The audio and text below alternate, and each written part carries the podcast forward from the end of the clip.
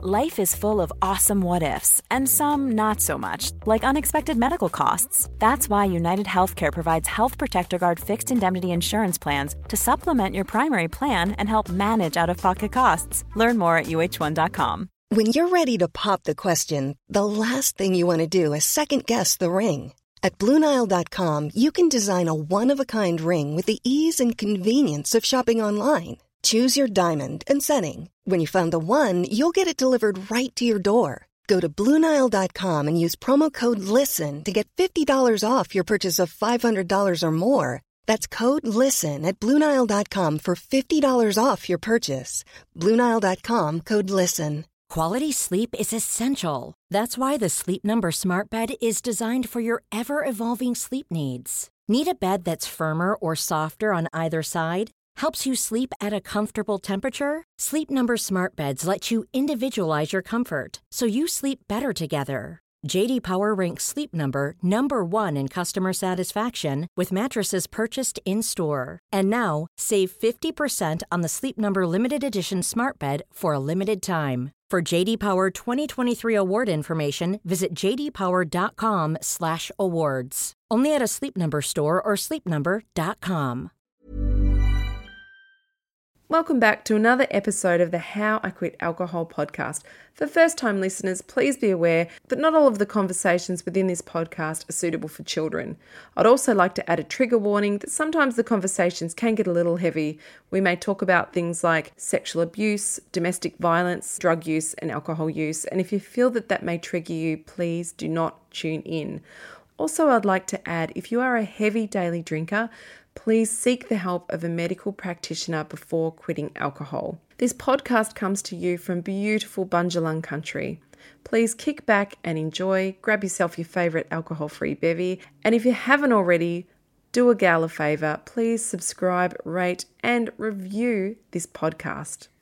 This podcast is proudly brought to you by Monday Distillery, who makes sophisticated elk free drinks that still have all the taste of a good time.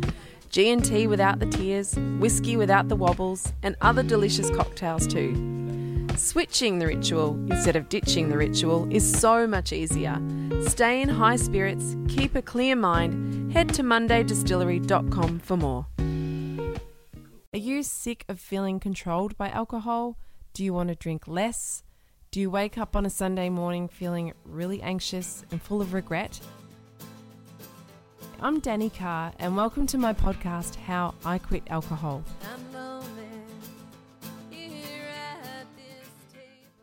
Hi, and welcome back to How I Quit Alcohol. Today in the Zoom room, I'm joined by gorgeous Lissy Elliott from Adelaide.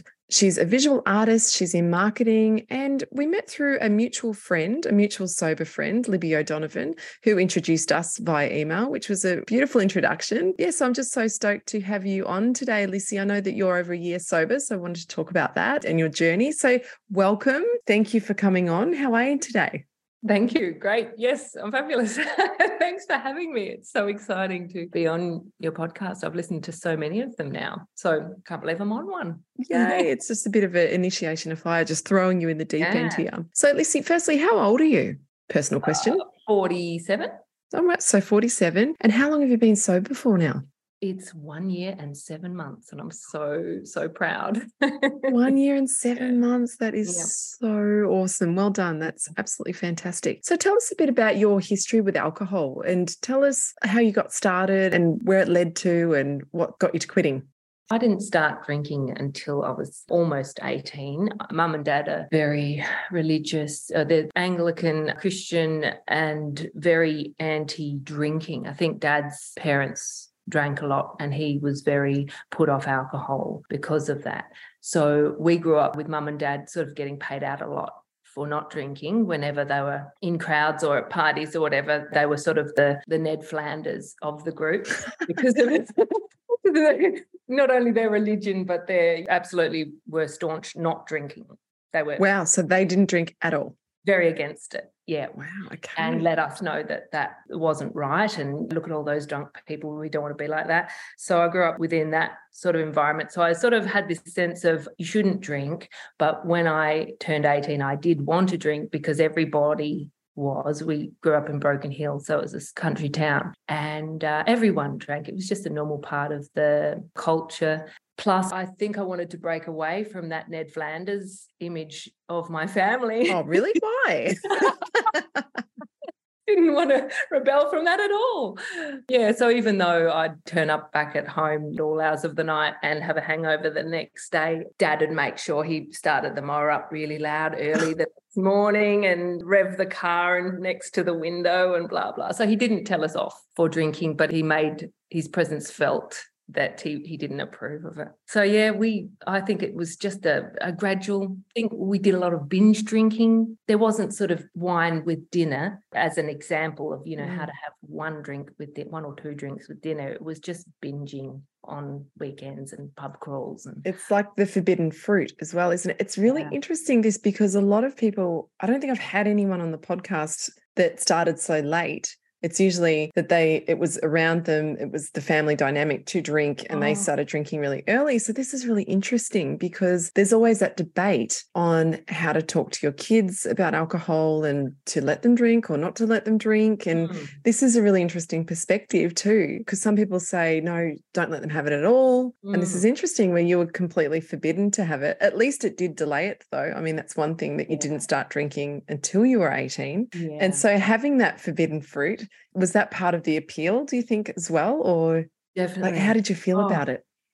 Oh well the horrible thing was i just got so wasted every time we did drink because we didn't really know there was no off button and the gross things that we were drinking at the time were like southern comfort or all of those sorts of spirits that go down quite easily because they're sweet when you're 16 or 17 uh, sorry 17 or 18 um, yeah, I remember being at my friend's, my my best friend's boyfriend's birthday just before I turned 18 down at Silverton at a little ghost town nearby. And we, I, I don't know why, but I just started drinking someone else's Southern Comfort and uh, got so blind that she missed all of her boyfriend's speeches. She was going to give a speech for her boyfriend's 18th, but I was so busy hurling across the length of the bathroom floors felt all over myself and was actually like this. There's a word for it where you're you can't move your limbs. But I was crunched up like this, and she had to bathe me and get me into bed and missed all of her boyfriend's speeches just because I had quickly got quite, quite, quite blind.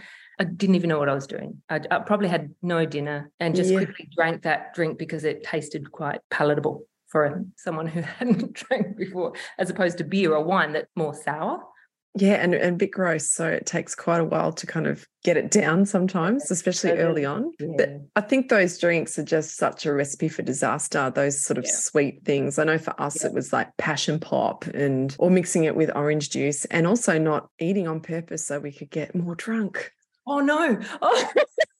Yeah. Oh, oh yeah. Oh, that's awful. Yeah. yeah. Like when we were younger. Well, I must say though, even when I got older, if the mission was to get wasted, it would be like, oh yeah, no, I won't eat dinner because nice. yeah, I mean that's oh god, I look that's back at that and think, yeah, yeah, yeah. Because we were always thought better eat a lot so it will soak up the alcohol. You didn't grow up where I grew up, obviously. Yeah. That's really interesting. yeah.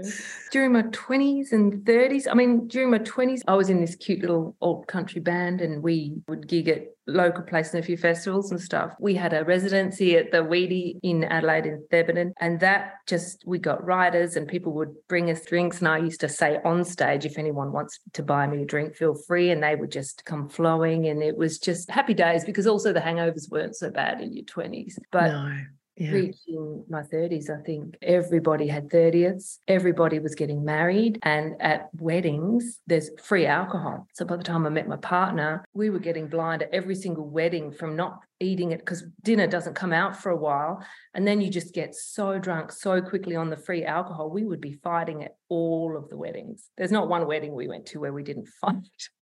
uh, so you're drinking with your partner and it would often escalate into fights.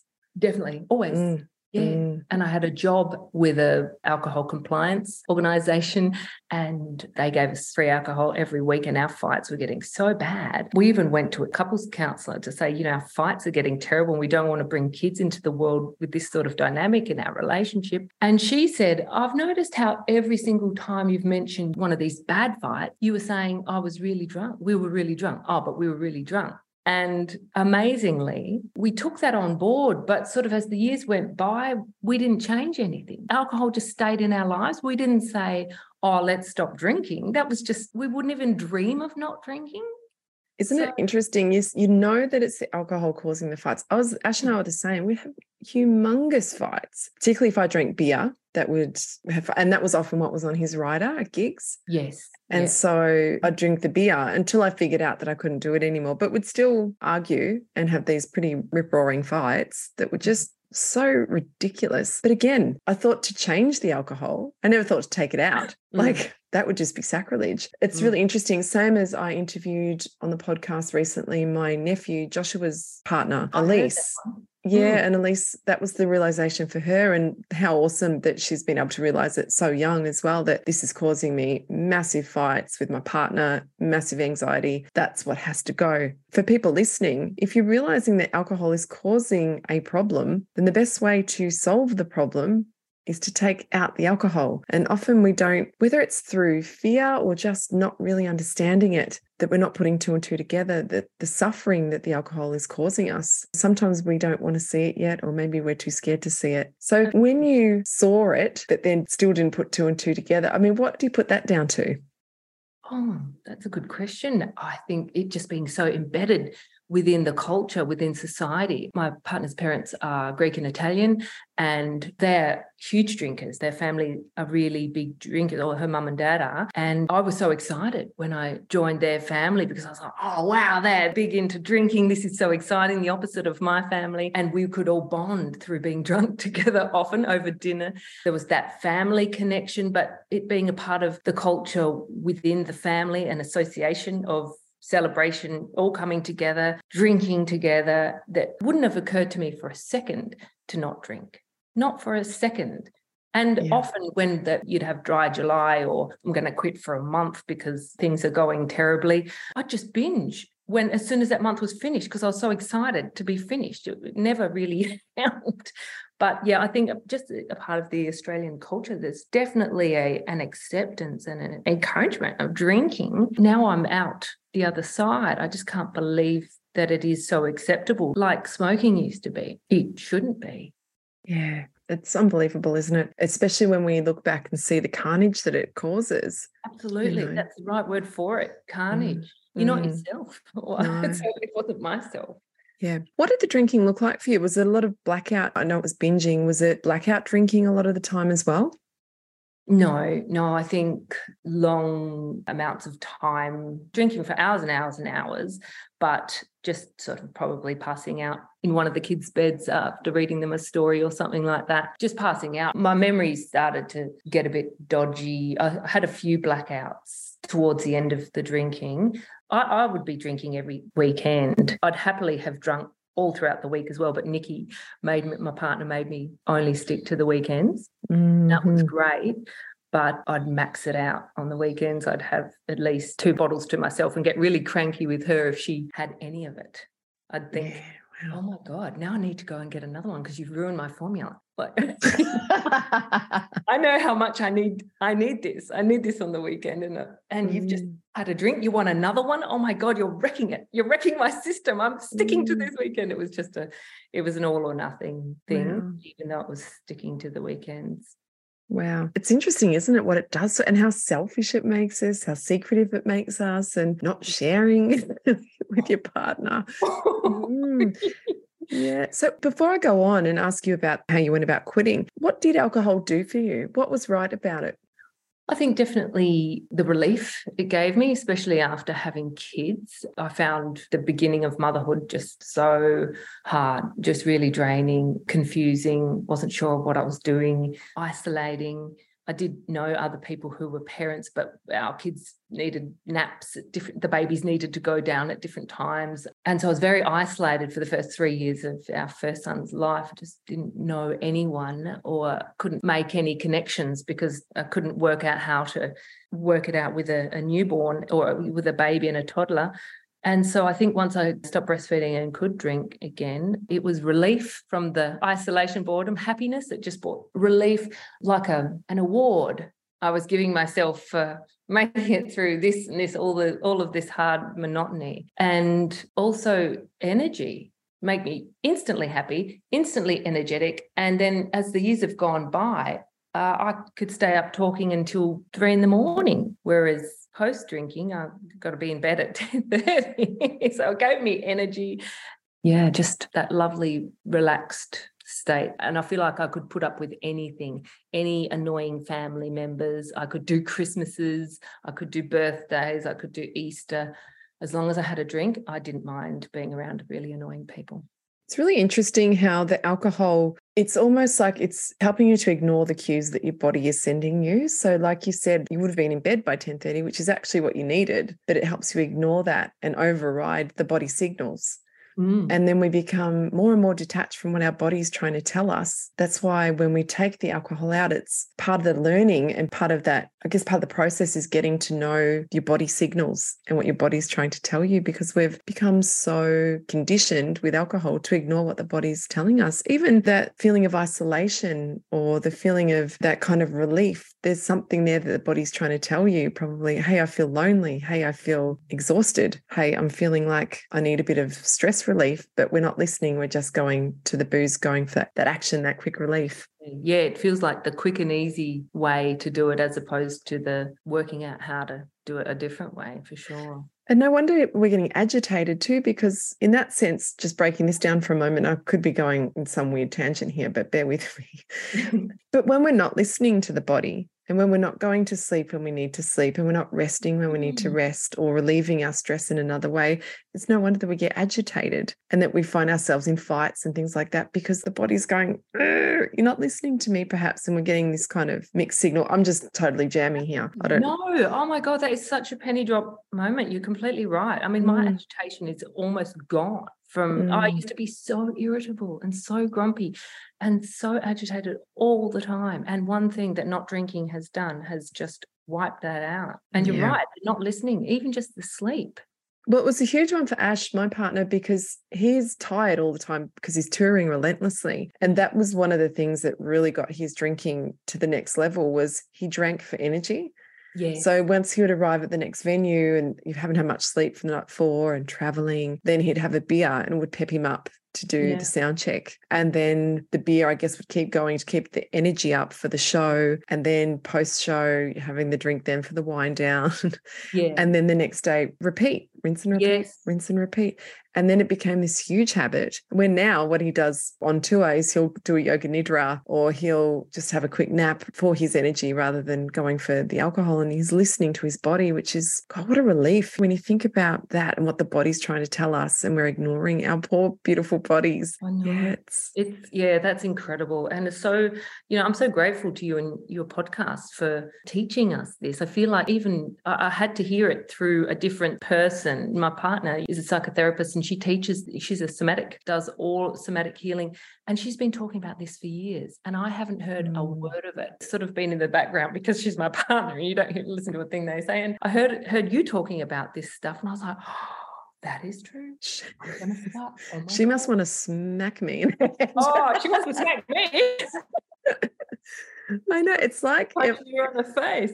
I remember talking to you about this over email. I think it was with you, but saying how, oh, look, I, I totally understand. Like if Ash tries to teach me something on guitar or something oh. about singing, it's just like, I will not hear it. But then if someone else turns up and says, oh, try this or try doing it this way. I'm like, oh, okay. so we never listen to our partners ever. No, no. And the longer yeah. you've been together, the less you listen. yeah, yeah, absolutely. Absolutely. So tell me a bit about then when you got to the point where you realized, okay, I've got to do something about this. I want to change. Ah, uh, well, that was I think basically the school holidays were on and we had been drinking. I think we gave ourselves a leave pass for school holidays. So we were allowed to drink every day of the school, every night of the school holidays because we took holidays too. And so we had been drinking. And then we got back home and we were, saying, all right, we're going back to normal now, only drinking on weekends. And then uh, the, another lockdown, another COVID lockdown happened. And we just thought, oh God, now we've got to homeschool and work. Oh, screw it. Let's just drink. That can be a reward to get us through. And I think just the the impact of the lockdowns being all together all of the time, trying to homeschool, work, parent, fix the house, do everything all at once, all together. I remember one day I just was drinking, I think I accidentally drank a whole bottle of wine to myself. I was so mad. I was texting a friend just being furious with Nikki instead of going to her and saying, Can you cook the kids some dinner? Or can you stop painting the hallway ceiling and help oversee the kids' school? I just let it all build up until I just exploded with anger and just yelled and blah, blah, blah. I had a massive fight. And that fight just kept on going and kept on going and ended up being the worst fight we've ever had. And we've had some doozies over the years. It was the worst fight we've ever had. And the impact of it just made me go, I'm so bloody ashamed of myself. I, I think I had that reckoning moment where I thought, I don't want to do this in front of the kids. I don't want to be a home where they they have to listen to us or see us hurt each other with our words and our actions. I just don't want to model this for the kids. And the kids were crying and i thought what have i done? What am i mm. doing? Who am i? Who, who, have i become? And i think i just thought to myself that the shame and the regret and the pain was just so were all encompassing and i just thought something's got to change. I don't know how i'm going to do it. And i said i was apologizing to my kids the next day and talking about it with them and just sort of which is great. yeah nutting it over and really discussing it and discussing what happened and why it happened. Mm. and uh, i said to my eldest indy i said oh God, I think I'm, I'm definitely going to have a, a, month of drinking. And he said, maybe two.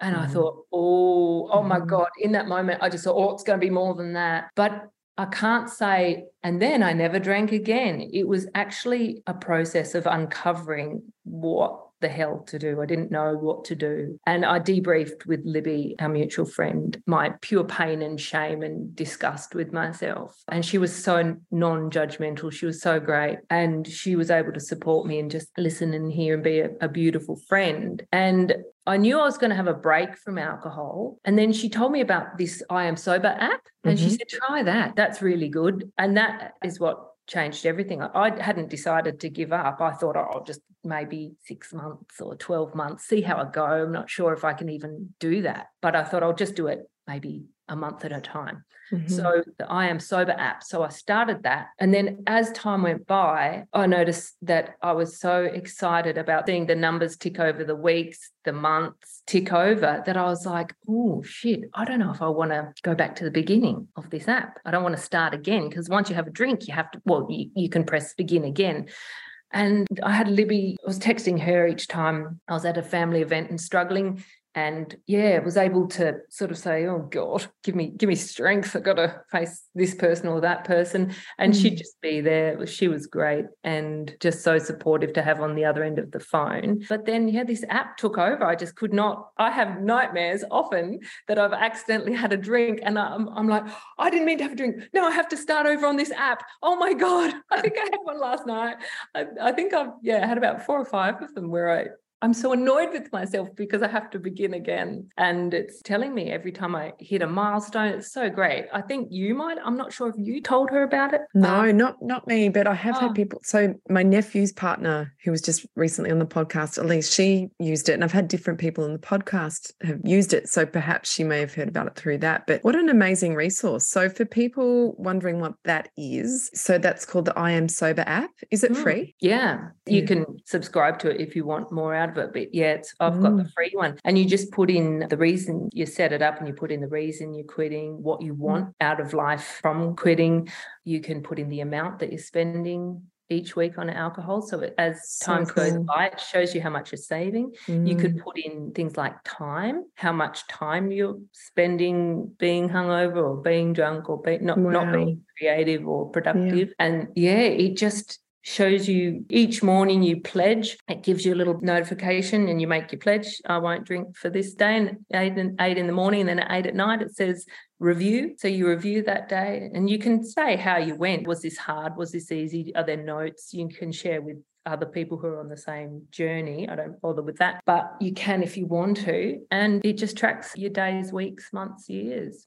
Isn't that great? So it's really incentive based too to see the mm. numbers that you get and to see how much money you, you're saving. Anything that's kind of gives you that good incentive and the good feels about quitting is absolutely wonderful. I think that's such a great, what a great resource. Oh, I know. Yeah. I'm so grateful for it. I'm really, Mm. really grateful for that little app. Yeah, that's so fantastic. So tell us about the very first. So when you first quit and you first decided, okay, I'm doing this, what were some of the things? So obviously you've got the I Am Sober app, but that times when you felt isolated or you felt you needed the relief or you needed the energy. So those usual cues that will kind of Mm. get you to sort of want to drink or get you craving. What did you do with yourself? What did you do when you felt a bit edgy and you needed the alcohol? Well, surprising. I mean, at the beginning, my boss actually bought me some non alcohol free beer to take to Christmas. So having that was great because Yeah, great. substituted, but also just I found having mineral water in my so anything in my hand, as long as there was something in my Yeah. hand, that tricked my brain into thinking you've got something in your hand, you're fine, just carry on. But I think I, I think I got a, a genuine surprise at how much people weren't drinking. I was going to part or not parties, don't really go out, but going to catch ups or whatever, and actually noticing how many people weren't drinking and having conversations with people. I think I was shocked at how many people weren't drinking. I was just Yeah. going, oh, right, here I am sober now. And I'm suddenly seeing all these sober people and didn't realize that before because I'd been drinking. So Yeah. that was a lovely surprise. And as I was chatting with them, there was like this secret group. I would be telling them that I'd stopped and they'd say, me too, me too. And I, I couldn't believe how many there were of them. But It's um, amazing, isn't it? yeah. I don't know what I was doing. I maybe just writing things down. Libby talked a bit about journaling. Definitely journaling helps. Or calling, calling a Mm. friend, calling her, texting her. Or if I did happen to have an argument with Nix or a fight with Nix, the relief I felt about thinking to myself, well, at least it's not alcohol based. The relief, I just thought to myself, cool, I can just go away. We can calm down. I can come back. We can talk about it when we've all calmed down. But this isn't alcohol based. So we're not on two Yeah. different playing fields anymore. And the, the relief from, I think I just gave myself permission to be angry. I was like, oh, I'm just, I'm going away. I'm going to another room. I'm going to calm down. I'm going to give myself lots and lots of space and time to calm down and mm. feel so proud of myself that this has mm. got nothing to do with alcohol. Yeah, wow, amazing. Well done. That's so good. I hope it's okay for me to ask this, but did Nikki keep drinking or did she? Well, she didn't drink much in the first place because it Ah. really interferes with her gut and her. Mhm. It didn't sit well with her anyway, so she didn't drink as much as me. How's it affected your relationship? It's so much better. It's the best it's ever been. I I just wish I could turn back time and have given up at the beginning of time. You know, wish wish I had have listened, been the Listen to Mum and Dad. Todd.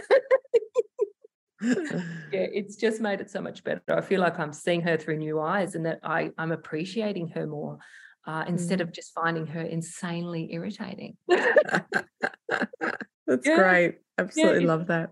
Yeah, Mhm. I've got so much respect and admiration for her now that uh, had been really, really missing. And I'd wake up every morning, think, oh my God, didn't wake up burning through the night with that, my whole body burning or Mm. Not waking up with that poison feeling in my throat. And yeah, Libby and I often text each other and say, OMG, so glad I'm not drinking. So it's just everything. Yeah. Mm.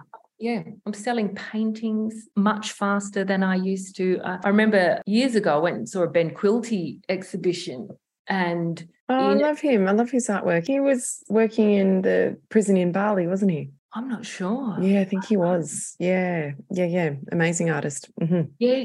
And uh, I remember there was a bit of footage of him being interviewed uh, there at the exhibition as well. And I remember him saying how he wouldn't be where he is now if he hadn't have stopped drinking. That was a little light bulb moment for me years ago. I thought, oh, I wonder if I could ever do that to sort of get to the next level with my art Wow. and creativity. And I also Mm. remember uh, Hughesy, David Hughes, saying that to the comedian. He also said it that he wouldn't be where he is now, have reached the levels that he's reached of his career if it, he hadn't have given up alcohol. Yeah, so those, wow. those two Mm. prominent creatives, they were just sitting there on my shoulders going, you too could have an amazing art career if you let it go. There, you'll have more time, you'll have more Mm. presence, you'll have more energy, vitality, creative input naturally if you let it go. But I didn't actually know how I could do that. So yeah, the bad. It's pretty amazing how much it reconnects you to the creativity. And often creatives think that they need alcohol to be creative. right.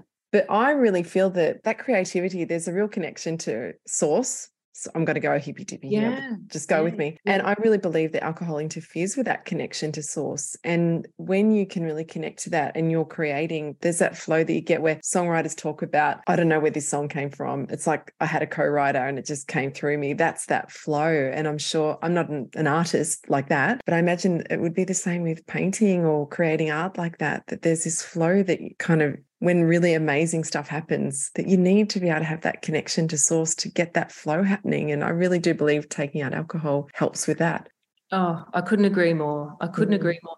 And one thing that happened for me, I mean, I'd been trying to, I'm an ab- abstract artist and I'd been trying to crack this particular style of, I, I call it aerial abstract. Looks like you're looking down from a plane onto fields, but it's abstract. It's not actual fields or rivers. It just looks like it in a vague way. And I remember trying to, I've seen different artists over the years do this beautiful style, and I've been trying to work out how they do it to, to do it too, and collecting lots of Insta images and trying for years to try and crack it. Never really worked out how to do it. And I came back from Christmas at Nikki's family goes down to the, the beach house down south for Christmas. And this year I came back for five days by myself to just paint and I finally worked out how to do this style of painting. I put the progress on my Instagram account and showed everyone the progress. I do that all the time, but I showed everyone the progress, finally did it, and then sold it straight away. And I just thought, my God, this wow. is the kind of stuff that I could do. Because, like you say, you're connected, you're in that Zen, relaxed, creative space. I think it's definitely harder to get to when you're irritable or feel a bit sick or yeah. annoyed or humiliated with yourself for something you might have done the night before or said to somebody. All those things are so distracting.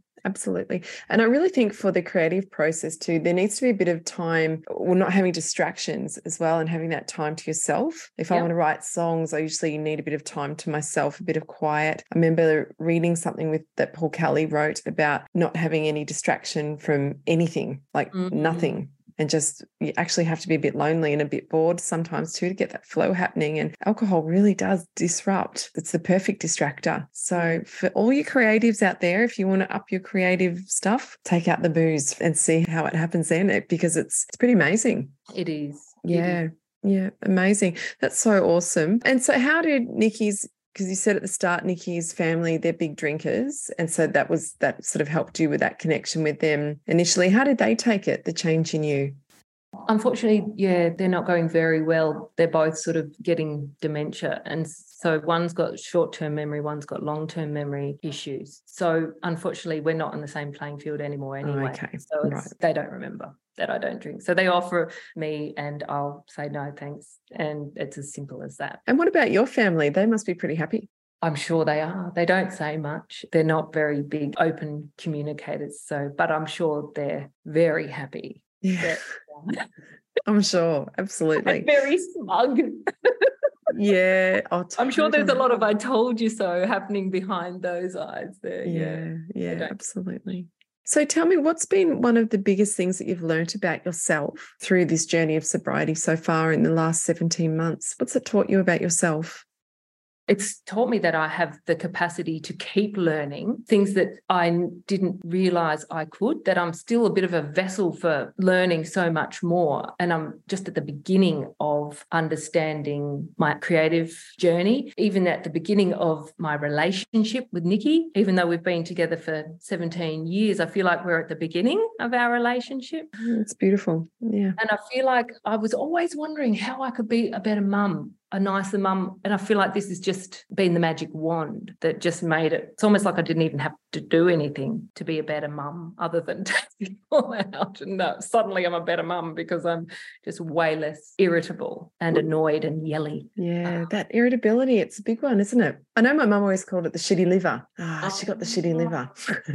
Interesting. Yeah. I don't know if that's a thing, but yeah, yeah. yeah well, obviously, your liver's having a hard time making you shitty. So, what do you think it was that gave you the irritability? Oh, like you said, I'm sure it was not listening to your mm. body, you know, mm. pushing on through to three or four, five in the morning when you really did need to go to bed at 10. I can't believe how much I need to go to bed. it doesn't matter where I mm. am. If I'm out and having a great time, my body will just say, You're tired now. The window's closing Yeah. So I think the irritability very likely came from just ignoring the signals that were there, which was you've had a big day, you need to go home and rest now. Plus, probably just being at odds with Nix around alcohol, she'd be saying, Do you want to maybe think about slowing that down? I'd be like, No way, no way, as if, don't you can't tell me what to do. So Oh, there was everything, everything made me irritable. Motherhood, Yeah. lack of sleep. Yeah. so Yeah. it- yeah, it's literally like a magical wand, I think. Mm, hmm It's, it really is. There is really something in that where if we're not listening to the body cues and then we're really out of whack and then everything, it sort of upsets everything when we're not listening to the body. Oh, God. I know it now, even without drinking. If I'm not tuning in, listening to my body regularly, seeing what it needs, I don't feel right. I feel off. So Mm. I can't even imagine how I fucking survived all those years of that binge drinking and, ugh, tell you what. Yeah. And as you get older, you get less able to cope with the effects of it the next day. Yeah, absolutely. Totally. What a gift we're all giving ourselves, hey? Yeah. yeah I'm so grateful. So grateful. Yeah, absolutely. If you could go back in time and speak to 18 year old self, what would you say to her? Listen to mum and dad. Mum and dad know best. yes, Yeah. they might be the Flanders, but they will save you a lot of pain. Yes, Not drinking will save you the world of pain. Yeah. absolutely. And the Flanders, they're fucking cool. Maybe they're the cool ones. Don't about that. Amazing. Lissy Elliott, thank you so much. And if anyone wanted to check out your artwork, how do people follow you? How do they check out what you're doing? I've got an Instagram and Facebook page. It's Lissy Elliott Creations. Awesome. And Elliott is double L double T. Double L double T. I'm going to start following right now if I'm not already. All right, that's so fantastic. Lissy, thank you so much for coming on and, and sharing your story. And I'm actually hoping to get your beautiful partner on soon as well. Yeah, yeah. She'd love to have a chat. Yeah. Anytime there's a, a psychotherapist that does somatic work, I'm crushing all over her, I've got to say. I haven't even met her yet. Sorry. Oh, she's, ama- she's amazing. You'll love her. awesome. Thanks for having me. I really appreciate it. Oh, I appreciate it. Thank you so much. And I can't wait to meet you in the flesh soon. Yes. Yep. We'll do it. See you soon. Bye. Bye.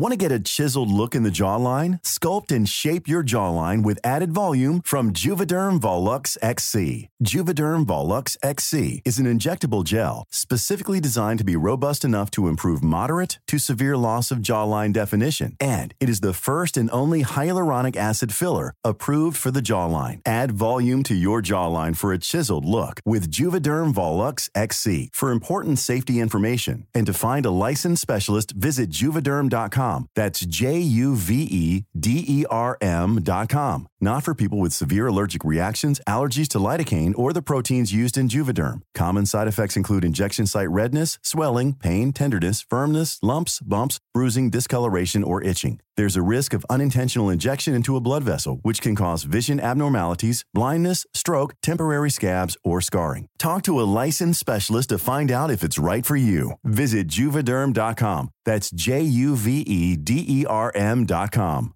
Hey, it's Paige DeSorbo from Giggly Squad. High quality fashion without the price tag. Say hello to Quince. I'm snagging high-end essentials like cozy cashmere sweaters, sleek leather jackets, fine jewelry, and so much more. With Quince being 50 to 80% less than similar brands. And they partner with factories that prioritize safe, ethical, and responsible manufacturing. I love that. Luxury quality within reach. Go to quince.com slash style to get free shipping and 365 day returns on your next order. Quince.com slash style. Imagine the softest sheets you've ever felt. Now imagine them getting even softer over time. That's what you'll feel with Boll and Branch's organic cotton sheets. In a recent customer survey, 96% replied that Boll and Branch sheets get softer with every wash. Start getting your best night's sleep in these sheets that get softer and softer for years to come. Try their sheets with a 30-night guarantee. Plus, get 15% off your first order at bollandbranch.com. Code BUTTERY. Exclusions apply. See site for details.